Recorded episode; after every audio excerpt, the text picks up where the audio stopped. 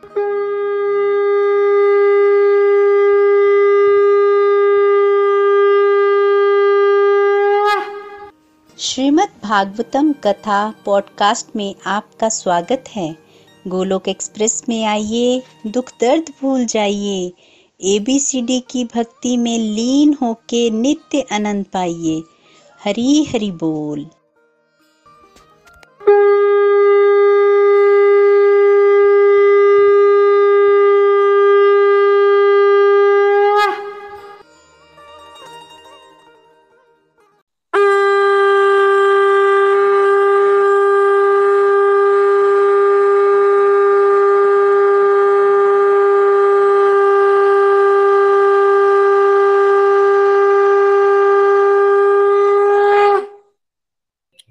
हरि हरि बोल एवरीवन जय श्री कृष्ण चैतन्य, प्रभु नित्यानंद, श्री अद्वैत गदधर श्रीवती गौर भक्त वृंद Hare Krishna Hare Krishna Krishna Krishna, Hare Hare Hare Ram Hare Ram Ram Ram, Hare Hare.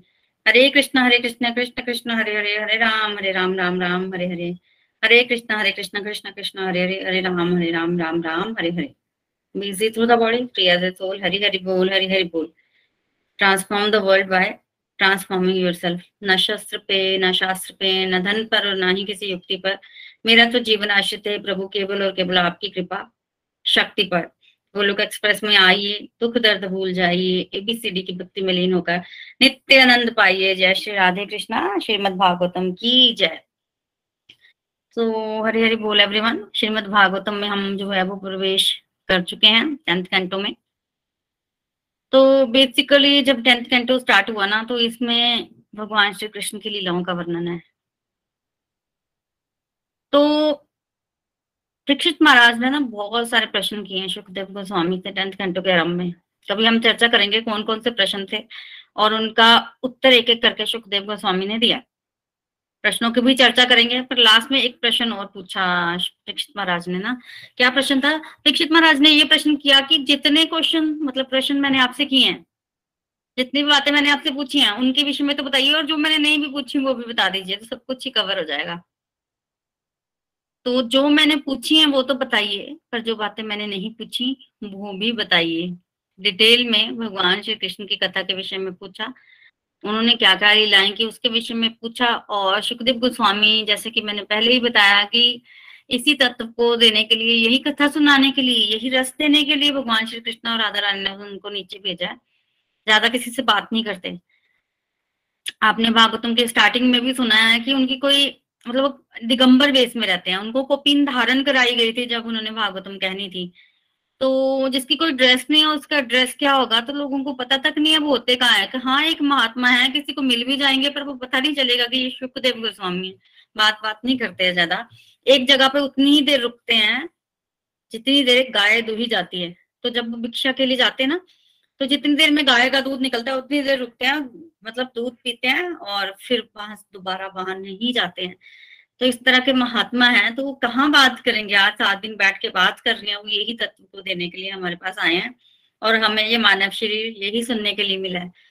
हमारे कल्याणार्थ ही सुखदेव गोस्वामी ने ये कथा जो है वो कही है। तो क्या कह रहे हैं आज? देखिए, पीछे हमने श्रवण किया कि नंद, उपनंद कौन है? वृषभानु, वृषभानुभर, नंद राज कौन है? ये सब श्रवण करके हम आए हैं। फिर देव की माता और वसुदेव जी पिछले जन्म में कौन थे? और उनको भगवान जो है वो पुत्र रूप में प्राप्त हुए। उन्होंने क्या तपस्या की थी? ये हम सुन चुके हैं। नंद यशोदा पिछले जन्म में कौन थे? द्रोण और धरा थे। उन्होंने तपस्या की, उनको भगवान की बाल लीलाएँ देखने की इच्छा थी। उन्होंने बोला कि हमें भगवान की बाल लीलाएँ जो है वो देखनी है। तो धीरे धीरे करके जो हमारे करेक्टर्स हैं, उनके हम पिछले जन्म के विषय में सुनते हैं। बेसिकली सब कुछ पिछले जन्मों से लिंक्ड है। अगर हम कंस की बात करें तो कंस पिछले जन्म में क्या था? कंस पिछले जन्म में काल नेमी नाम का क्या था? असुर था। जब हमने समुद्र मंथन की कथा श्रवण की थी, उस समय जब देवासुर संग्राम हुआ था, जब देवताओं ने अमृत पी लिया था और राक्षसों को, दैत्यों को अमृत नहीं मिला था, उस समय देवासुर संग्राम में असुरों और देवताओं का युद्ध हुआ था ना आपस में? और जब युद्ध हुआ था, उस समय असुरों को इतना क्रोध था, इतना क्रोध था कि देवता लोग जो है, वो अभी अमृत पी लिया है, तब भी हार रहे हैं। तब भगवान विष्णु प्रकट हुए थे। कथा अगर आपको श्रवण है, आपको याद है तो भगवान विष्णु प्रकट हुए थे और भगवान विष्णु ने प्रकट होकर असुरों को मारना शुरू करके किया था। और जहाँ पर भगवान विष्णु प्रकट हो जाएँगे, वहाँ तो फिर असुरों के जीतने का प्रश्न ही नहीं उठता है। फिर कैसे जीतेंगे असुर? तो असुर हार गए। उस समय भगवान विष्णु ने जब असुरों का वध किया था तो काल नेमी असुर भी उसी समय भगवान विष्णु के हाथों से मारा गया था। उस समय हमने डिस्कशन की थी। काल नेमी को बहुत क्रोध था। भगवान विष्णु ने इसको मार दिया। पर असुर गुरु शुक्राचार्य जी के पास संजीवनी विद्या थी। असुर गुरु शुक्राचार्य ने अपनी संजीवनी विद्या से कंस को जीवित कर दिया। जब कंस जीवित हुआ ना, उस समय फिर ये मंदराचल पर्वत पर तपस्या करने के लिए गया। क्योंकि इसको भगवान विष्णु पे क्रोध भी बड़ा था। बल तो इसके पास बहुत था, पर भगवान के आगे तो देखो बल नहीं ना टिकता, बल तो भगवान ने दिया भगवान का ही दिया हुआ है। तो बहुत क्रोध था तो और बलवान बनने के लिए ना, ये मंदराचल पर्वत पर तपस्या करने गया और दूब का रस पीकर जो है, इसने तपस्या की, दूब का रस। और इसकी तपस्या चली सौ दिव्य वर्षों तक। जब दिव्य वर्ष आ जाता है तो वो देवताओं के वर्ष होते हैं। मानवीय वर्ष तो सिंपल वर्ष है, देवताओं के वर्ष और भी अधिक होते हैं। तो सो देवताओं के वर्ष दिव्य वर्षों तक इसने तपस्या की तब ब्रह्मा जी वरदान देने आए तो हड्डियाँ बची हुई थी इसके शरीर में मांस वास नहीं था ज़्यादा। तो बहुत कठिन तपस्या की तो इसने मा, मांगा कि मुझे देवताओं सहित जो भी देवता लोग कैटेगरी में आते हैं उनमें से कोई भी ना मार सके। तो इसने एक तरह से वरदान ले लिया ब्रह्मा जी से और एक तरह का बोल सकते कि अमर ही अमर कैटेगरी में जो है वो आ गया। ऐसा उसको लगता था, फिर भी डरता था काफ़ी। तो क्योंकि वो इंप्रेशन रह जाते हैं, इसको भगवान विष्णु नहीं मारा था तो ये विष्णु से डरता था। कंस में, कंस था तो राक्षसी। अगले जन्म में यही कालने में जो था, ये कंस बन के आया। कंस था ही, था तो राक्षस। पिछले जन्म में भी राक्षस था, वृत्ति तो नहीं बदलेगी। भगवान की भक्ति, वृत्ति बदल सकती है, पर इच्छा भी तो होनी चाहिए। जब इच्छा ही आप इस तरह से करोगे, भक्ति चीज़ों को बढ़ाती है। आप भाव प्रकट करोगे, भाव बढ़ता जाएगा। आप नफरत लेके भक्ति करोगे तो नफरत बढ़ेगी। और आपने किसी से बदला लेना, आप करो भक्ति, आपकी मल्टीप्लाई होती जाएगी। बदला तो आप ज़रूर ले लोगे, पर भक्ति नहीं मिलेगी। तपस्या तो राक्षस लोग ऐसे ही तो करते थे। अब भाव में तो जरा भी परिवर्तन नहीं आया है। ताकतवर बन गया है। तपस्या की, उसका व्यापार कर दिया। क्योंकि ब्रह्मा जी को ये आज्ञा होती है कि इतनी संख्या कोई जप करता है। देवी देवताओं को ये आज्ञा होती है कि इतनी संख्या अगर कोई नाम जप करता है तो आप आपकी निमित्त। तो उनको आप उनका मनचाहा वरदान दे दो। ठीक है? अगर कोई भक्ति माँगता है, उसको भक्ति मिल जाती है। अगर किसी ने किसी से बदला लेना तो उसको बदला लेने को मिल जाता है। तो ये काल नेमी ने ऐसा मांगा, उसको ये मिल गया। फिर भक्ति तो गई ना अब। तो ये कंस बन के आया। बेसिकली कंस भी राक्षस की संतान थी। ये उग्रसेन जी का बेटा था, पर असल में द्रुमिल नाम के राक्षस का बेटा था। एक बार उग्रसेन जी अपनी पत्नी पद्मावती के साथ कहीं घूमने गए थे वहाँ पर द्रुमिल नाम राक्षस जो है वो इनको मिला। वो पद्मावती पर मोहित हो गए और उसने क्या किया उग्रसेन जी का रूप बना के पद्मावती के साथ संसर्ग किया जिसका कि पद्मावती को भी पता नहीं चला और उसके पश्चात ही कंस का जन्म हुआ। तो ये ये था भी राक्षस का ही पुत्र। तो राक्षस पुत्र था द्रुमिल राक्षस हम्म, का पुत्र था कंस। एक ही गुण था कंस में कि देवकी से प्यार करता था और उसी गुण के कारण देखो भगवान की माता है ना देवकी उनसे प्यार करता था तो एक तरह से देखा जाए तो वही इसका एक गुण था और उसके कारण इसको जो है वो आ, मुक्ति मिली थी लास्ट में इसकी शरीर की ज्योति भगवान में ही जो है वो लीन हो गई थी। एक ही गुण था और कोई गुण नहीं था। तो ये कर्ज जो है वो समुद्र मंथन में मरा काल नेमी नामक राक्षस शुक्राचार्य जी द्वारा जो है वो जीवित हुआ। इसने तपस्या की, देवता इसको ना मार सके, वरदान मांगा और अब कंस के रूप में जो है वो प्रकट हो गया। कंस के रूप में प्रकट होके मानता थोड़ी था, इसको द्वंद्व युद्ध बड़ा प्रिय था। द्वंद्व युद्ध करता था ये कि मतलब युद्ध ही करता रहूँ मैं हर समय। और दिग्विजय को भी निकला एक बार ये। तो हुआ ये कि मगध जरासंध के पास एक कुबलिया पीड़ नाम का हाथी था। कुबलिया पीड़ नाम का हाथी जिसमें एक हज़ार हाथियों का बल है, वो स्ट्रॉन्ग हाथी था। तो जरासंध जो था ना असुर राज मगध राज जरासंध, ये भी कोई कम नहीं था। ये भी दिग्विजय को निकलता था, तब इससे डरते थे, बलवान बहुत था। इसका हाथी था कुबलिया पीड़ तो हाथी बड़ा स्ट्रॉन्ग था। एक बार वो निकला हुआ था बाहर तो क्या हुआ कि वो हाथी जो है, वो अपने जहाँ भी उसको बांधा हुआ था, उसको उसने तोड़ा रस्सियों को और भाग गया। अब स्ट्रॉन्ग इतना था कि बहुत शीघ्रता से कंट्रोल नहीं होता था। तो थोड़े बहुत लोग होंगे वहाँ वहाँ पे उनसे नहीं कंट्रोल हुआ। भाग गया। गया कहा? ये उस अखाड़े में गया, यहाँ पर कंस युद्ध कर रहा था। तो कुबलिया पीड़ हाथी उस अखाड़े में पहुँचा, यहाँ पर कंस युद्ध कर रहा था और कंस ने जब देखा हाथी को तो कंस ने उससे भी दो दो हाथ कर लिए। कंस को पता चला, रसंत का हाथी है। तो कंस ने पीछे से पूंछ पकड़ी, पीछे के दो पाँव पकड़े। घुमाया कुबलिया पीड़ को कहाँ फेंका? यहाँ पर जरासंत का शिविर नहीं लगा था? ठीक जरासंत के सामने वहाँ फेंक दिया कि ये तुम्हारा हाथी।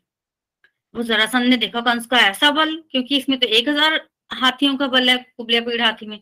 तो जरासंत को बड़ा अच्छा लगा कि हाँ भाई, कंस इतना बलवान है। तो जरासंध ने क्या किया? अपनी दो पुत्रियाँ, अस्थि और प्राप्ति। दोनों पुत्रियों की शादी जो है वो किससे कर दी? कंस से कर दी। और दहेज में बाकी बहुत कुछ दिया, साथ में कुबलिया पीड़ नाम का हाथी भी दे दिया, दहेज में दे दिया। फिर फिर कंस को, देखो अब, मैंने पहले ही बताया कि द्वंद्व युद्ध का शौक था तो वो ना दिग्विजय के लिए निकला, और महिष्मतिपुरी पहुँच गया। महिष्मतिपुरी में ना, वो राजा था, उसके पाँच पुत्र थे, पाँचों मल थे। चानूर, मुष्टिक, शल, कूट तोशन ये पाँचों के नाम आप जानते हैं, ये कंस के जो है, वो साथी हैं राज्यसभा में कंस के साथ रहते थे। तो ये गया इसने वहाँ पर ना जाके बोल दिया, मेरे साथ युद्ध करो, मैं भी द्वंद्व युद्ध का प्रेमी हूँ। शर्त क्या है? मैं जीता तो तुम मेरे सेवक, तुम जीते तो मैं तुम्हारा सेवक, ये शर्त। सब जगह यही शर्त रखी है कंस ने ना, मैं जीता तो तुम मेरे सेवक, तुम जीते तो मैं तुम्हारा सेवक। और कंस को कोई जीत नहीं सकता था, इसने तो वरदान मांगा था ब्रह्मा जी से। तो ब्रह्मा जी का वरदान तो झूठा हो नहीं सकता। और जब ये इस तरह की शर्त रखता था तो मान लेते थे। अब इन पाँचों ने मान लिया। एक एक करके लड़ाई हुई। सबको कंस ने धराशाई कर दिया। मारा नहीं मतलब किसी को बेहोश करके छोड़ दिया, किसी को चक्कर आ गए, कंस के गुस्से थे। हार स्वीकार कर ली। ये मतलब ये हो गया कि कंस ज़्यादा शक्तिशाली है। इस तरह का। कंस ज़्यादा शक्तिशाली है तो कंस को जो है वो स्वामी के रूप में इन पाँचों ने स्वीकार किया। फिर इनको साथ लेकर ना कंस गया प्रवशन गिरी पर्वत पर। परवर्षण गिरी पर्वत पर दिगिद नाम का एक वानर रहता था। वानर तो आपको पता चंचल और नटखट होते हैं। वहाँ जाके भी सेम शर्त रखी, वानर ने मान लिया, उछल कूद कर रहा था, वानर कंस ने एक मुक्का मारा, उसको तो चक्कर ही आ गए। इनकी बड़ी बड़ी लड़ाई का वर्णन है, पर अल्टीमेटली रिज़ल्ट ये निकला कि उसने भी मान लिया कि कंस ताकतवर है। मान लिया और उसने भी स्वीकार कर लिया, वो भी इसका जो है वो क्या बन गया? सेवक बन गया। फिर ये गया ऋषमुख पर्वत पर दिविद वानर को साथ लेकर। ऋषिमुख पर्वत पर एक केशी नामक महादैत्य रहता था, जो कि घोड़े के रूप में था। वहाँ जाके भी सेम चीज़ हुई। इसने केशी दैत्य के जो है वो पीछे से बाहू पकड़े उसको घुमा दिया। घोड़ा था वो, घूम गया। तो पता चल गया कि कंस ज़्यादा शक्तिशाली है। उसने भी जो है वो स्वीकार किया कि हाँ भाई, मैं तुम्हारा सेवक। जब भी ज़रूरत पड़ेगी मुझे याद कर लेना, मैं पहुँच जाऊँगा। केशी नामक दैत्य पे। फिर तो अब कंस को और देखो अब जीत रहा है दिग्विजय के लिए निकला है। फिर कंस गया महेंद्रगिरी पर्वत पर। पूरा विश्वास था उसको अपने में। महेंद्रगिरी पर्वत पर इसने पर्वत को ना ऐसे उठाया और सौ बार उठा के ऐसे ऐसे कर दिया। अब महेंद्र पर्वत पर तपस्या कौन कर रहा है? पीछे हमने सुना था। कौन कर रहा है? परशुराम जी। परशुराम जी ने जब 21 बार क्षत्रियों का पृथ्वी पर से संहार किया तो उसके बाद वो महेंद्र पर्वत पर जाकर तपस्या करने लगे। जब सौ बार हिलाया ना तो क्रोध आ गया परशुराम जी को। इसने देखा परशुराम जी को क्रोध आ गया तो इसने क्षमा मांग ली कंस ने। और उनको क्रोध था। पर इसने क्षमा मांगी तो एक उनको जो है, वो मौका देना था। एक मौका उन्होंने दिया। उसने, उन्होंने कहा कि ये मेरे पास धनुष है। ये भगवान विष्णु ने ये धनुष जो है, वो भगवान शिव जी को दिया था। कब दिया था जब भगवान शिव जी ने त्रिपुर वध किया था। त्रिपुरारी बने थे ना तो उन्होंने धनुष वान से त्रिपुर दहन किया था। तो भगवान विष्णु का धनुष है, उन्होंने शिव जी को दिया था और शिव जी ने ही मुझे दिया, क्योंकि शिव जी जो है वो गुरु हैं परशुराम जी के। तो शिव जी ने मुझे दिया था ये तो तुम इस पर प्रत्यंता चढ़ाओ। अगर तो तुमने प्रत्यंचा चढ़ा दी तो तो ठीक है, नहीं तो मैं तुम्हें मार दूँगा। अब कंस ने पकड़ी धनुष पकड़ा और कंस ताकतवर था उसने प्रत्यंचा भी चढ़ाई और सौ बार उस धनुष की टंकार भी लगाई। काफ़ी ऊँची टंकार भी बड़ा भयानक जो है वो शब्द हुआ। अब कंस ने क्या किया? फिर से क्षमा मांग ली। परशुराम जी से। परशुराम जी प्रसन्न तो हो गए, मारा तो नहीं कंस को।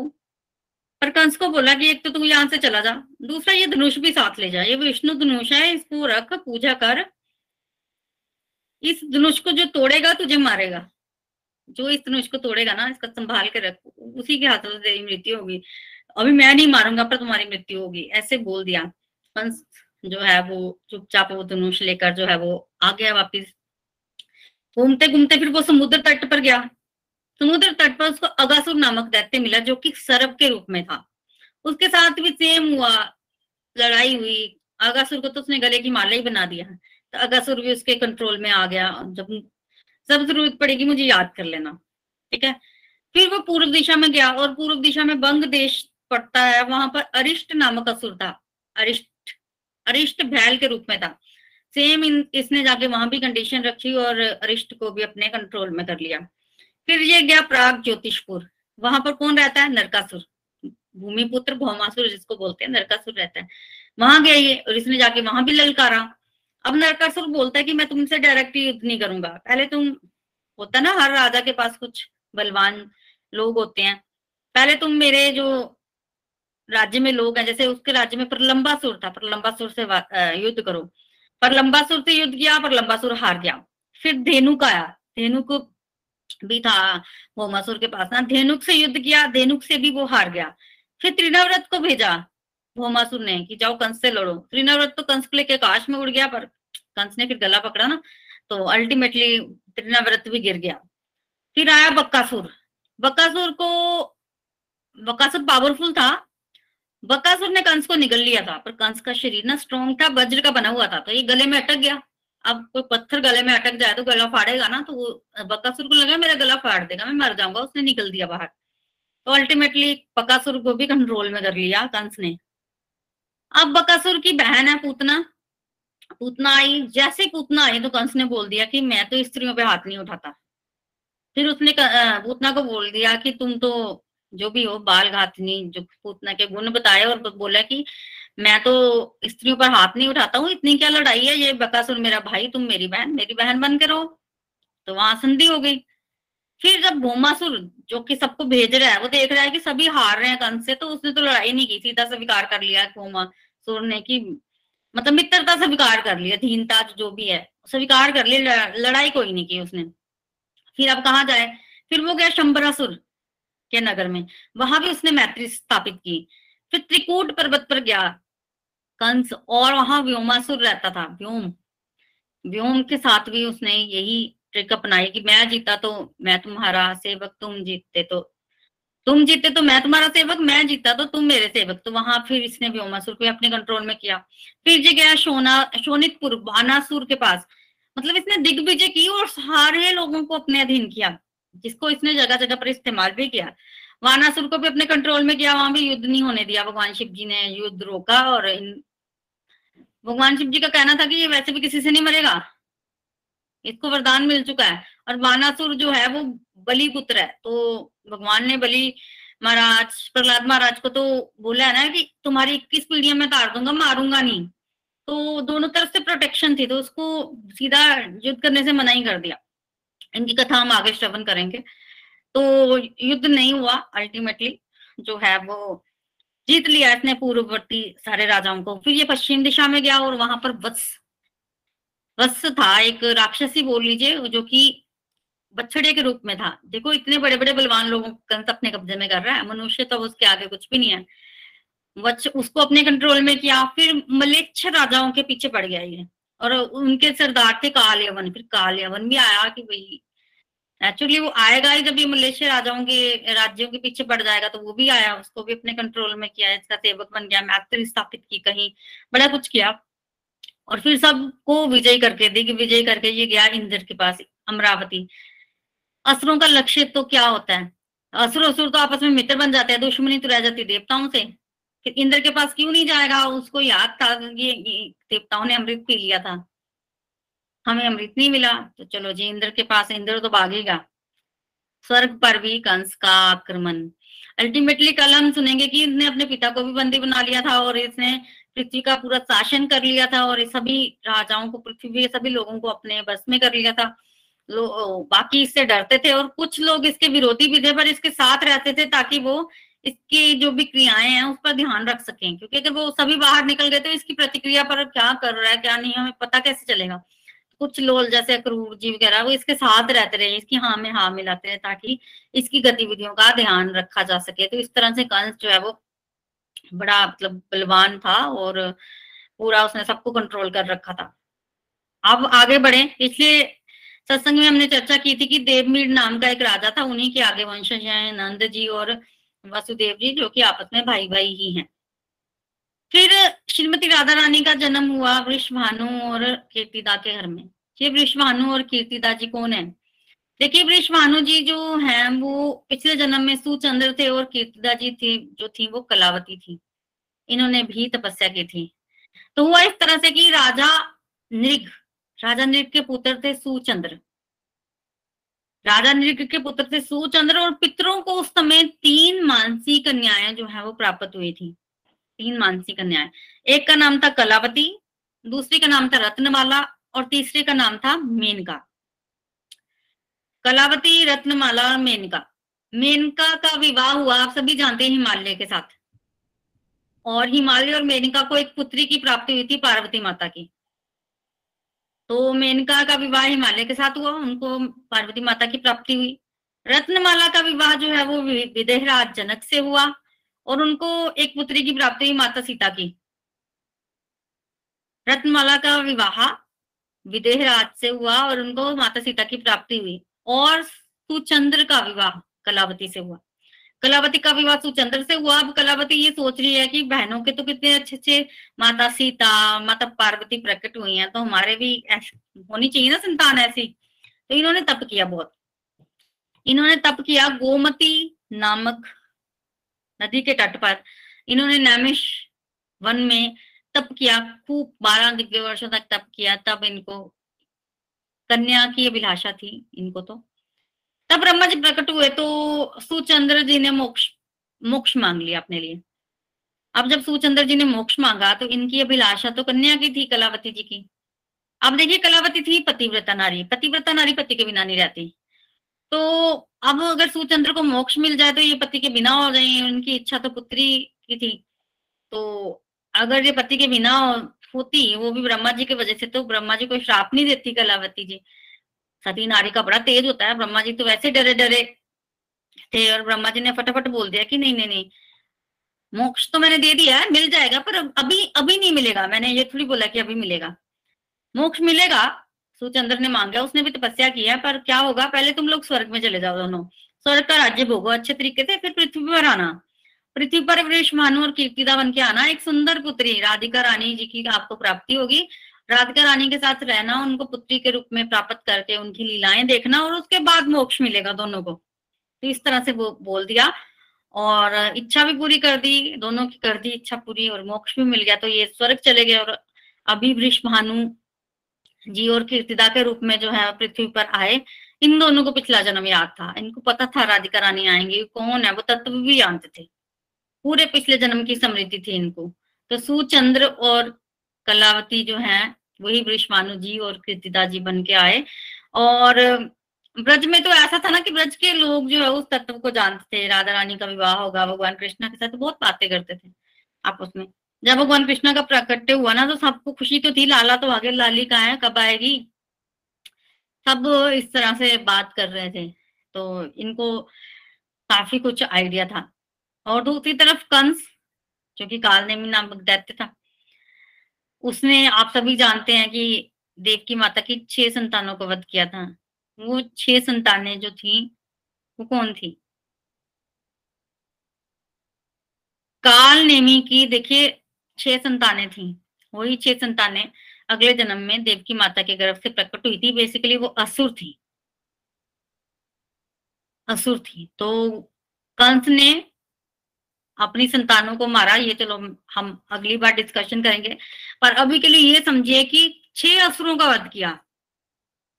उन, वो असुर किसको रिप्रेजेंट करते हैं? काम, क्रोध, लोभ, मुँह, मद, मत्सर हमारे अंदर होते हैं ना? काम, क्रोध। आप सभी परिचित हैं, क्रोध से सभी परिचित हैं। इस तरह के अवसर हमारे अंदर होते हैं और भगवान ने इस धरती पर आना है। मतलब हृदय रूपी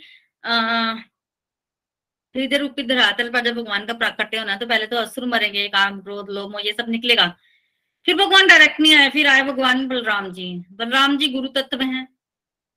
बलराम जी कौन है? गुरु तत्व और हमने समझा था कि राधा कृष्ण की प्राप्ति बिना चैतन्य महाप्रभु की कृपा के नहीं हो सकती, और चैतन्य महाप्रभु की कृपा बिना नित्यानंद प्रभु की कृपा के नहीं मिल सकती। और ये नित्यानंद तत्व साक्षात बलराम जी है ना तो जब तक वो नहीं आएँगे, वो जगह को सफ़ाई नहीं करेंगे, वो भगवान के रहने का स्थान नहीं बनाएँगे तब तक वहाँ भगवान रहेंगे कहाँ? तो ये बलराम जी आए सफ़ाई की अच्छी तरह ठीक ठाक है सब हृदय शुद्ध हो, हो गया है और उसके पश्चात भगवान जो है वो प्रकट हुए।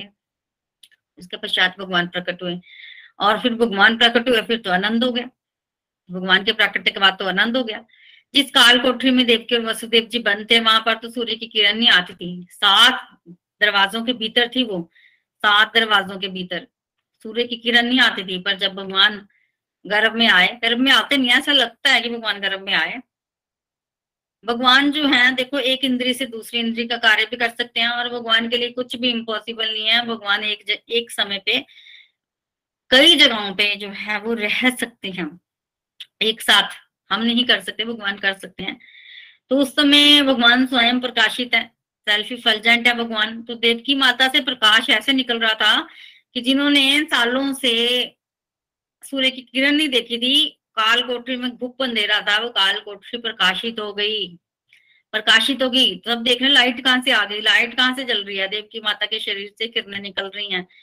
और प्रकाशित है कंस भी देखने आया उतना डरा, देव की माता इसका इतना तेज, कंस तो दोबारा घर गया नहीं वहाँ पे।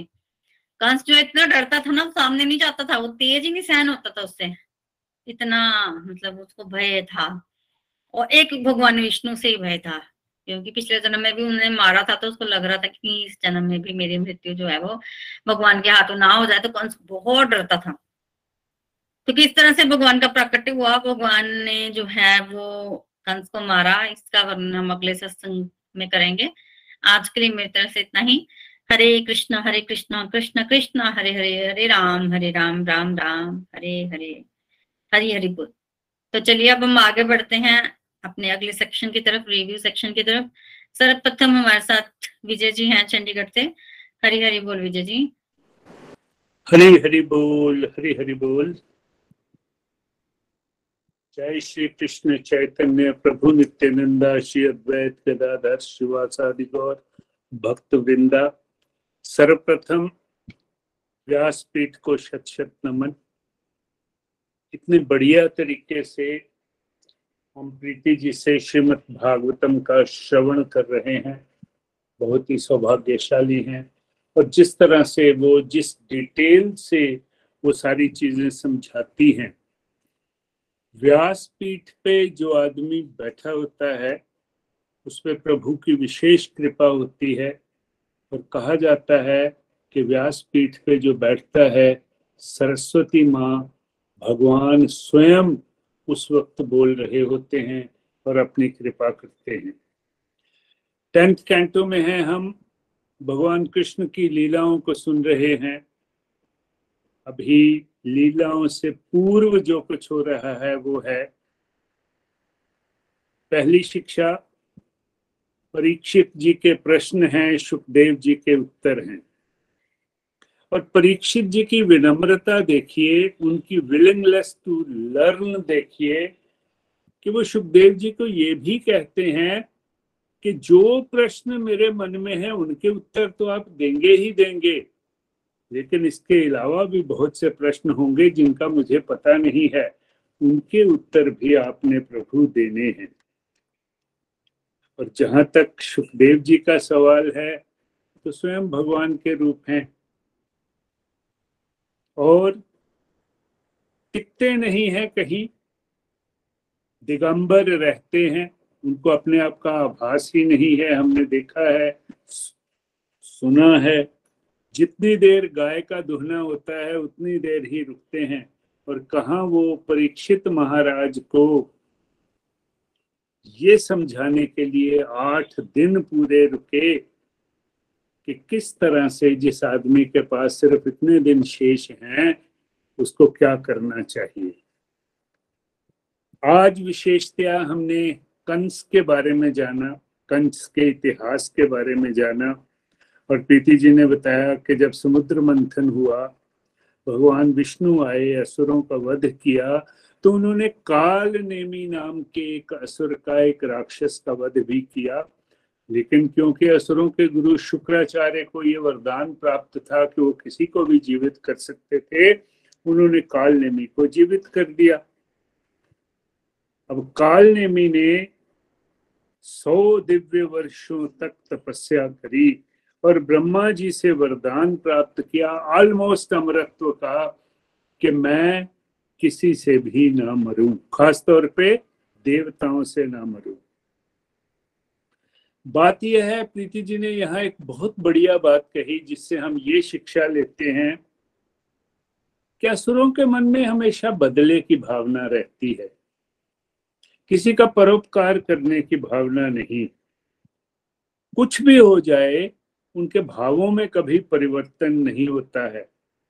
और हम ये भी देखते हैं, वो कहते हैं ना, कि प्रभु तो जाकी जैसी भावना, वैसी सिद्धि हुए। जिस तरह का आदमी के मन में प्रभु के प्रति भाव है, प्रभु उस भाव को पूरा करते हैं। आप भक्त के रूप में प्रभु को देखो तो प्रभु भरपूर कृपा की बरसात आपके ऊपर करेंगे। लेकिन अगर आप द्वेष से देखो, जैसा रावण ने देखा, जैसा कंस ने देखा तो प्रभु ने भी उनको उस भाव से देखा। कंस की कथा बताते हुए द्रुमल राक्षस आया और उसने पद्मावती को देख के मोहित हो गया। पद्मावती को पता भी नहीं लगा, उसने संसर्ग किया, कंस की उत्पत्ति हुई। कंस में हज़ारों अवगुण हो, लेकिन एक उसमें गुण था। वो ये कि वो द्रौपदी से बहुत प्यार कर सॉरी अपनी बहन से बहुत प्यार करता था। पराक्रमी इतना कि द्वंद्व युद्ध में वो पूरी तरह से निपुण है और दिग्विजय करने के लिए निकला है। फिर हमने कुबलिया पीड़ हाथी, जो कि जरासंध का हाथी था, जिसमें एक हज़ार हाथियों का बल था, जो महापराक्रमी था, उसको कैसे कंस ने पराजित किया, ये सुना। और जरासंध को जब ये पता लगा तो उसने अपनी दोनों बेटियों की शादी कंस से कर दी और कुबलिया पीड़ हाथी को भी दहेज में दे दिया।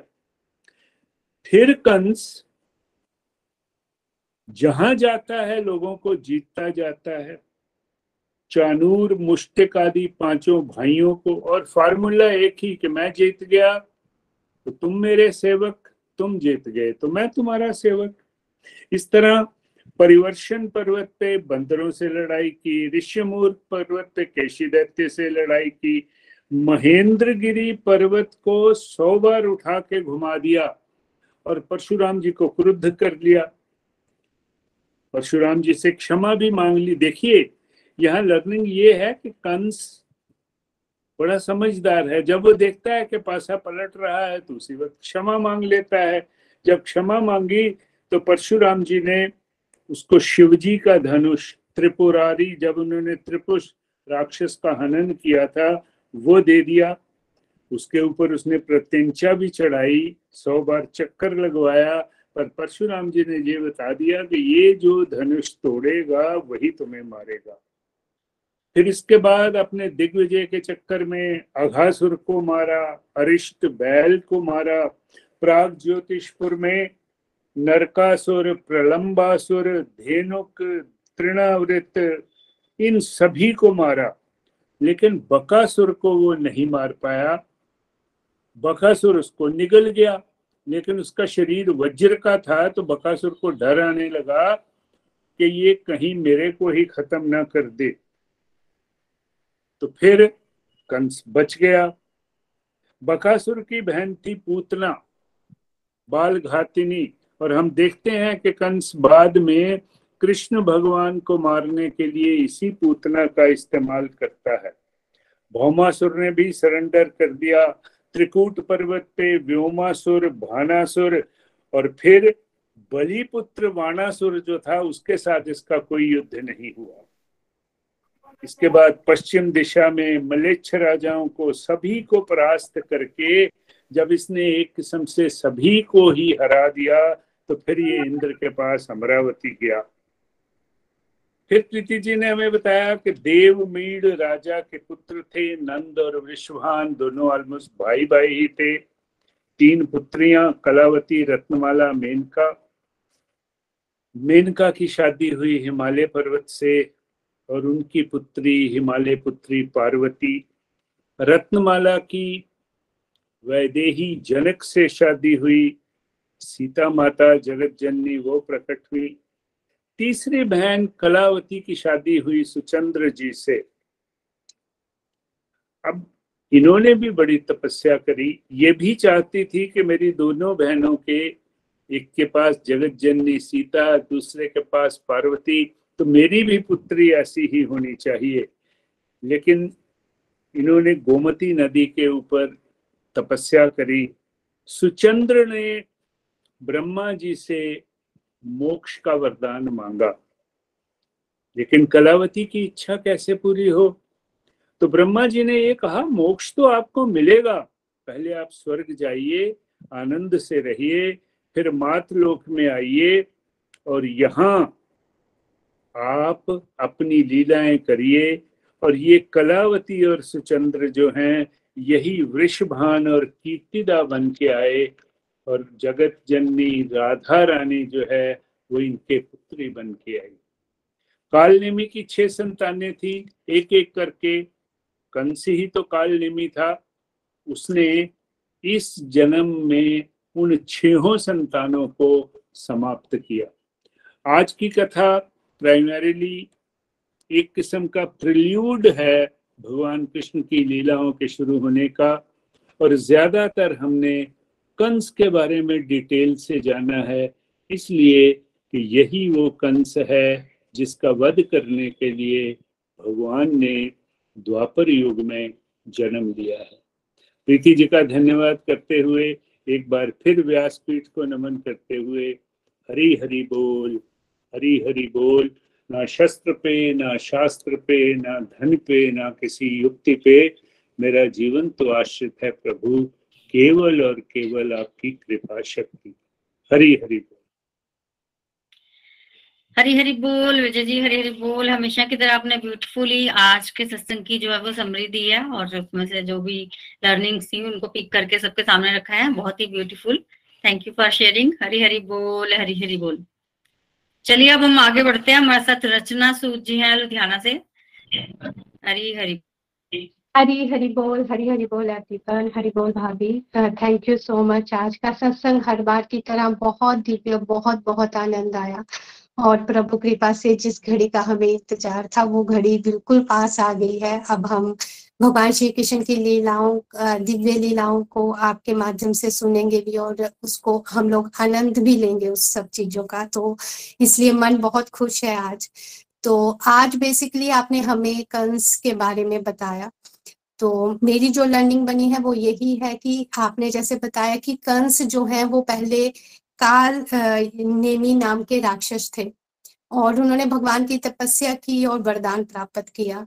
तो यहाँ से हमारी यही लर्निंग बनती है। देखिए, आपने कहा कि जब भी हम भजन करें, जब भी हम जो भी डिवोशनल एक्टिविटीज़ करें, उसमें हमारे भाव बहुत इंपॉर्टेंट है। हम किस भाव को ग्रहण करके भगवान की पूजा आराधना कर रहे हैं? हम हमेशा ये समझते हैं सत्संग के माध्यम से कि भगवान भाव ग्रह जनार्दन है। वो हमारे मन के सारे भावों को पढ़ते हैं।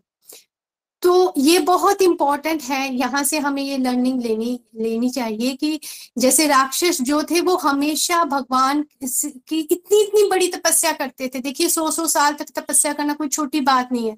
और जो कंस कारनेमी जी ने जिस तरह से तपस्या की, उनकी सिर्फ़ हड्डियाँ ही बची थी। कितनी घोर तपस्या। और फिर मांगा भी तो क्या वरदान किया एक किस्म का उन्होंने अमरता का वरदान मांगा। वो कुछ भी मांगने के लिए सक्षम थे। तो हमें ये टाइम टू टाइम बिल्कुल नोटिस करना है कि हमारी भावनाएँ कैसी हैं कहीं हम भी इस तरह से हमेशा भगवान से कुछ ना कुछ जो हमारी मटीरियल वर्ल्ड की जो इच्छा है, उनको पूरा करने के लिए तो नहीं कहीं हम हमेशा भगवान की पूजा कर रहे हैं। अगर हम लोग भगवान को प्राप्त करना चाहते हैं तो बहुत कंपलसरी है कि हम लोग भगवान से भगवान को ही मांगे। अगर हमारे पास भगवान हमें मिल जाए तो फिर किसी और चीज़ की हमें ज़रूरत नहीं है। तो ये बहुत बड़ी लर्निंग है हमारी कि हमें टाइम टू टाइम अपने भाव को नोटिस करना चाहिए कि हम किस भाव में भक्ति कर रहे हैं। और आई थिंक इसके लिए जो हमारे भक्तों का संग है, वो बहुत इंपॉर्टेंट है। हम कैसा संग करते हैं, ये बहुत इंपॉर्टेंट है। अगर हम भक्तों का संग करेंगे तो डेफिनेटली कि अगर हमारे जीवन में कुछ नेगेटिविटी भी आएगी तो अगर संघ हमारा अच्छा होगा तो किसी ना किसी माध्यम से हमारे अंदर वो पॉजिटिविटी आ जाएगी। हम अपने मार्ग से भटक नहीं सकते हैं। सेकंड जो आपने बताया कि जो कंस हैं, उन्होंने दिग्विजय प्राप्त की। सारे के सारे जितने भी उस समय के बड़े बड़े जो असुर थे, उनको उन्होंने प्रास्त किया और अपना सेवक बना लिया। इनफैक्ट उन्होंने अपने अपने जो फादर थे, उनको भी बंदी बना लिया। तो यहाँ से हमें ये शिक्षा मिलती है कि देखिए, जितनी ज़्यादा हमारे पास शक्ति होती जाएगी, उतना ज़्यादा हमारे अंदर अहंकार बढ़ता चला जाएगा। इसलिए बहुत कंपल्सरी है कि हमारे पास जो कुछ भी प्रभु कृपा से मिला है, उसे हम ब्लेसिंग के रूप में ग्रहण करें। और प्रभु के प्रति हमेशा थैंकफुलनेस की भावना हमारे अंदर होनी चाहिए। अगर हमारे पास बहुत कुछ है, इतना कुछ है कि हम लोग उसको अच्छे से दूसरों को डोनेट भी कर सकते हैं तो हमें वो भाव भी अपने अंदर लाना चाहिए। और हमेशा प्रभु के चरणों में सब कुछ समर्पित करते हुए अपने जीवन को आगे बढ़ाना चाहिए। अगर हम इस तरह से अपने जीवन का यापन करेंगे तो डेफिनेटली जितनी भी डिवाइन क्वालिटीज को हम अपने अंदर बहुत अच्छे से ला सकते हैं। थर्ड आपने हमें ये बताया कि जो वृक्ष भानु जी और जो कीर्तिदा हैं, उनके पहले जन्म की कथा भी आपने बताई। तो जो चंद्र भामा जी हैं और जो उनकी पत्नी है, उन दोनों ने भगवान ब्रह्मा जी की तपस्या की और वो प्रकट हुए। तो मुझे बहुत अच्छा लगा कि जो उनके हस्बैंड थे, उन्होंने तो अपने मन के भाव बता दिए, उन्होंने फट से मोक्ष मांग लिया, लेकिन उनकी पत्नी प्रतिव्रता थी तो उन्होंने अपने मन के भाव नहीं बताए। बट देखिए, भगवान कितने दयालु हैं। उन्होंने उनके मन के भाव भी पढ़ लिए और उनके बिना बोले जो वो चाहती थी, वो भी पूरा किया। तो ऐसा हो ही नहीं सकता कि अगर हम अच्छे से भक्ति करें, सच्चे मार्ग पे अगर हम अपने पूरे मन से चले तो ऐसा हो ही नहीं सकता कि हमारे जो डिवोशनल डिज़ायर के साथ साथ जो हमारी मटेरियल डिज़ायर है, उसको भी भगवान हमेशा पूरा करते हैं और इसको मैंने मैंने सच में अपनी अपनी लाइफ में बहुत फील किया है इस चीज़ को। कि आप जैसे हमें आप सब गाइड करते हो हमारे प्यारे मेंटोर हमें बताते हैं कि हमें किस तरह से जीवन यापन करना है। भगवान से भगवान को ही मांगना है मटीरियल डिज़ायर कम करनी है। तो अब मैं देखती हूँ कि अब जब भगवान से उस तरह से हम नहीं मांगते तो भगवान वो सब देते हैं हमें। जो फिर ऐसे लगता है कि अरे वाह, ये तो हम पहले चाहते थे, अब हमें भगवान ने वो दे दिया। तो अगर हम उस भाव से आगे बढ़े, सच्चे हृदय से भक्ति करें तो ऐसा हो ही नहीं सकता कि भगवान हमारे मन के भाव को ना पढ़े और उसे पूरा ना करे। तो कीर्तिदा के माध्यम से हमें ये भी पता चलता है कि अगर हम सच्चे हृदय से भक्ति करते हैं तो डेफिनेटली हमारे मन के भाव पूरे होंगे, जैसे उनके हुए। और जैसे वो प्यारी सी कन्या चाहती थी तो देखिए उनके पति के भाव को भी पूरा किया। पहले उनको स्वर्ग मिला और फिर उनकी पत्नी के भाव को भी पूरा किया और उनके गोद में कौन खेला? श्रीमती राधा रानी तो आज का सत्संग हमारे लिए इसलिए भी बहुत दिव्य की राधा रानी की भी चर्चा हुई है आज के सत्संग में। साथ में एक और मुझे बहुत प्यारी लर्निंग लगी जब आपने ये बताया कि जो भगवान जब आते हैं कहीं पे भी तो हमारे अंदर जो छह विकार होते हैं पहले उनको भगवान हटाते हैं। तो का कंस ने अपने छह संतानों को मार, मारा जो कि छह विकार थे और उसके बाद बलराम जी गुरु तत्व आते हैं और भगवान के लिए बहुत सुंदर स्थान बनाते हैं। तो हम भी देखते हैं कि अगर हमें अपनी लाइफ में भगवान चाहिए तो सिवाय गुरु के वो कभी नहीं मिल सकते। हम अपने बिहार पे जितनी मर्ज़ी ट्राई कर लें। हम गोलक एक्सप्रेस को ज्वाइन करने से पहले कितनी सारी स्पिरिचुअल एक्टिविटीज़ करते थे बट वो भाव कभी आए नहीं। वो भाव तभी बने जब हमें गुरु की सही गाइडेंस मिली। इसलिए बहुत कंपल्सरी है कि हम लोग गुरु तत्व को समझें, जो गुरु हमें यहाँ बताते हैं। उन बातों को समझे, अपनी लाइफ में लाएँ। जब गुरु तत्व हमारे जीवन में आते हैं तो फिर भगवान अपने आप आ जाते हैं, गुरु के माध्यम से जैसे जैसे गुरु हमारी दिशा निर्देश करते हैं। सो ढेर सारी लर्निंग और बहुत बहुत सुपर एक्साइटेड कि आप भगवान की सुंदर सुंदर लीलाओं का वर्णन, जो पहले वाली लीलाएँ वो ही अभी मन में बसी हैं तो अब फिर से आपके माध्यम से वो सुनने को मिलेंगी। So thank you so much Preeti भाभी। बहुत आनंद आया। हरी, हरि बोल, हरी, हरि। हरी हरी बोल हरी हरी बोल। अर्चना जी, आपने भी ब्यूटीफुल लर्निंग्स और अपनी फीलिंग्स जो है वो हमारे साथ शेयर की हैं। थैंक यू फॉर शेयरिंग देखिए, भगवान बहुत दयालु और कृपालु हैं। अगर हम सच्चे दिल से उनसे कुछ मांगते हैं स्पेशली उनकी आप तरफ़ बढ़ने के लिए कुछ मांगते हैं ना तो वो झट से दे देते हैं। भगवान तो दयालु, कृपालु और कृपा करने के लिए बैठे हैं, पर कहीं ना कहीं कमी हमारी तरफ़ से है। पर जिस दिन हमने निश्चय कर लिया, हमारी तरफ़ से वो कमी मिट गई। हमने पक्का निश्चय बना लिया। तो भगवान जट भाग रहा ही जनार्दन है जट भाग पढ़ लेते हैं, उस दिन हमें भगवान की तरफ़ से हेल्प ना मिले या डायरेक्शन ना मिले, ये हो ही नहीं सकता। तो हमें करना है कुछ तो अपने पे ही काम करना है।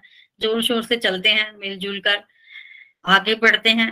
और प्रभु तो असीम असीम कृपा कर ही रहे हैं, उस कृपा का जो है वो हम भरपूर फ़ायदा उठाते हैं। सो थैंक यू रचना जी। हरी हरी बोल, हरी हरी बोल।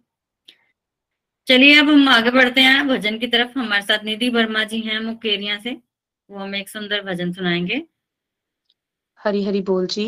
आज का सत्संग बड़ा ही प्यारा, बड़ा ही अच्छा बड़ा ही आनंद आ रहा था।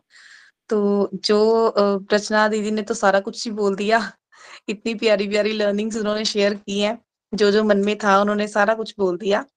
तो सबसे प्यारी मुझे लर्निंग ये लगी कि जैसे कंस ने कितनी तपस्या की सब कुछ पाने के लिए। वो सब कुछ पाता जा रहा है, पाता जा रहा है। जैसे जैसे वो आगे बढ़ता जा रहा है उतना उतना वो भगवान जी से दूर होता जा रहा है। उसमें अहंकार बढ़ता जा रहा है। हम भी तो ऐसे ही करते हैं। जब हमें चीज़ें मिलती हैं मटेरियलिस्टिक चीज़ें मिलती जाती हैं, मिलती जाती हैं तो जो जिसने प्रोवाइड कराई होती हैं, उसको भूल जाते हैं और उसमें फंस जाते हैं। ये भगवान जी की दया, उनकी कृपा ही है जो हम उनके पास वापस आ जाते हैं, उनकी कृपा बनी रहे। एक ये लर्निंग मेरी बड़ी अच्छी बनी इससे कि जो प्रीति भाभी ने बताया कि छह विकार जब काम, क्रोध, लोभ, मद, मत्सर ये जब खत्म होते हैं तो भगवान जी का प्रकट्य तब होता है। तो कृष्ण भगवान भी बोलते हैं कि जब धर्म की हानि हो रही होती है, तब वो प्रकट होते हैं और हमारे मन के अंदर ये सारे विकार जब खत्म होते हैं, जब तभी उनका प्रकट्य होता है। तो बड़ी अच्छी लर्निंग ये मुझे लगी। कि भगवान जी करें, प्रभु करें, ये सारे विकार दूर करें और अपना जो प्रकटे है, हमारे हृदय में वो प्रकट हो, हमें दर्शन दें और इन सभी चीज़ों से दूर करके अपने चरणों में लगाएँ। तो चलती हूँ मैं अपने भजन की तरफ़। जैसे कि नवरात्रे स्टार्ट होने लगे हैं तो मैं एक आज माता रानी जी का भजन सुनाऊँगी। हरी हरी बोल जी। जय हो।